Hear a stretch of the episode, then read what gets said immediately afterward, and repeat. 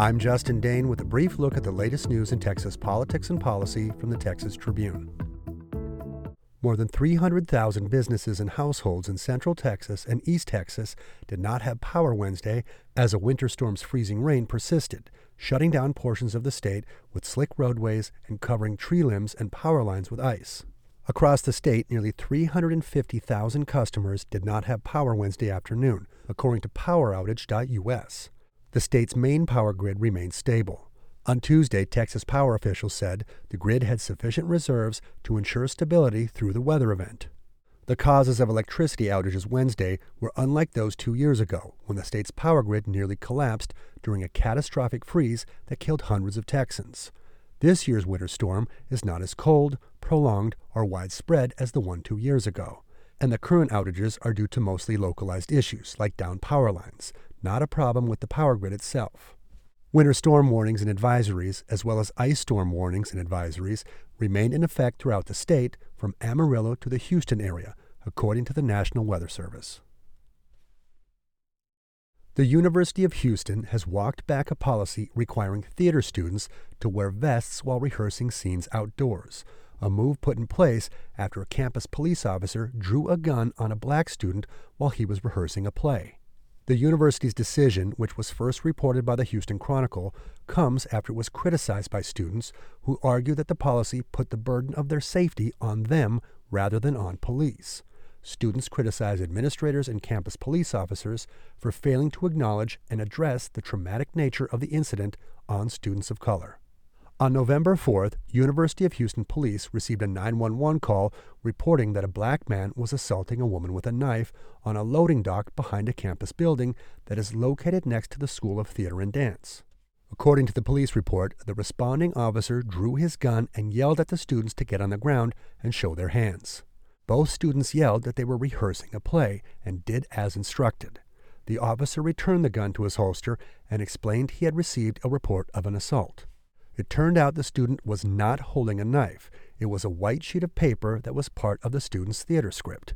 University leaders say they have reviewed the incident and determined the officer acted appropriately according to protocols for reports of an assault involving a weapon.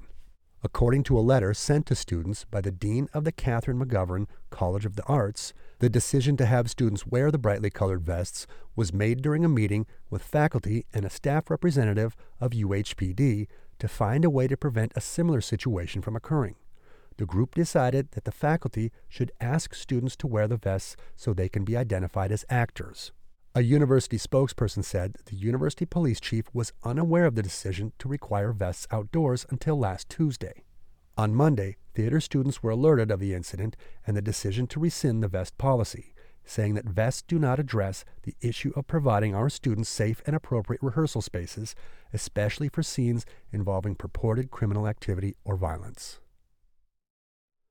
Ron DeSantis, the Florida governor and potential twenty twenty-four presidential candidate, is visiting Texas in March to help raise money for county Republican parties. DeSantis will headline fundraising dinners in Harris County and Dallas County. The news of DeSantis' visit comes as speculation continues to mount that he could make a twenty twenty-four presidential bid against former President Donald Trump, who is already running. The money raised at the dinners will benefit the county parties, though the event gives DeSantis an audience with G O P activists and donors in Houston and Dallas, home to some of the party's most prolific contributors nationwide. Texas Governor Greg Abbott is also considered a possible twenty twenty-four contender.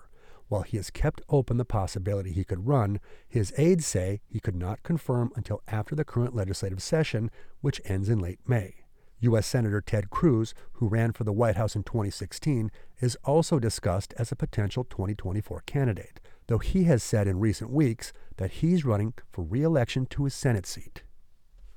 Check for updates on any of these stories at texas tribune dot org.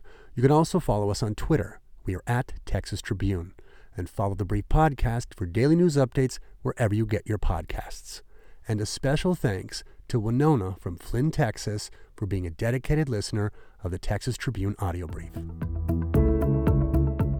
I'm Justin Dane for the Texas Tribune. You've been briefed. Today's brief is brought to you by Texas State Technical College. Texas State Technical College has Texas covered, with ten campuses across the state, students can learn the skills necessary to start a great new career. Learn more at t s t c dot e d u.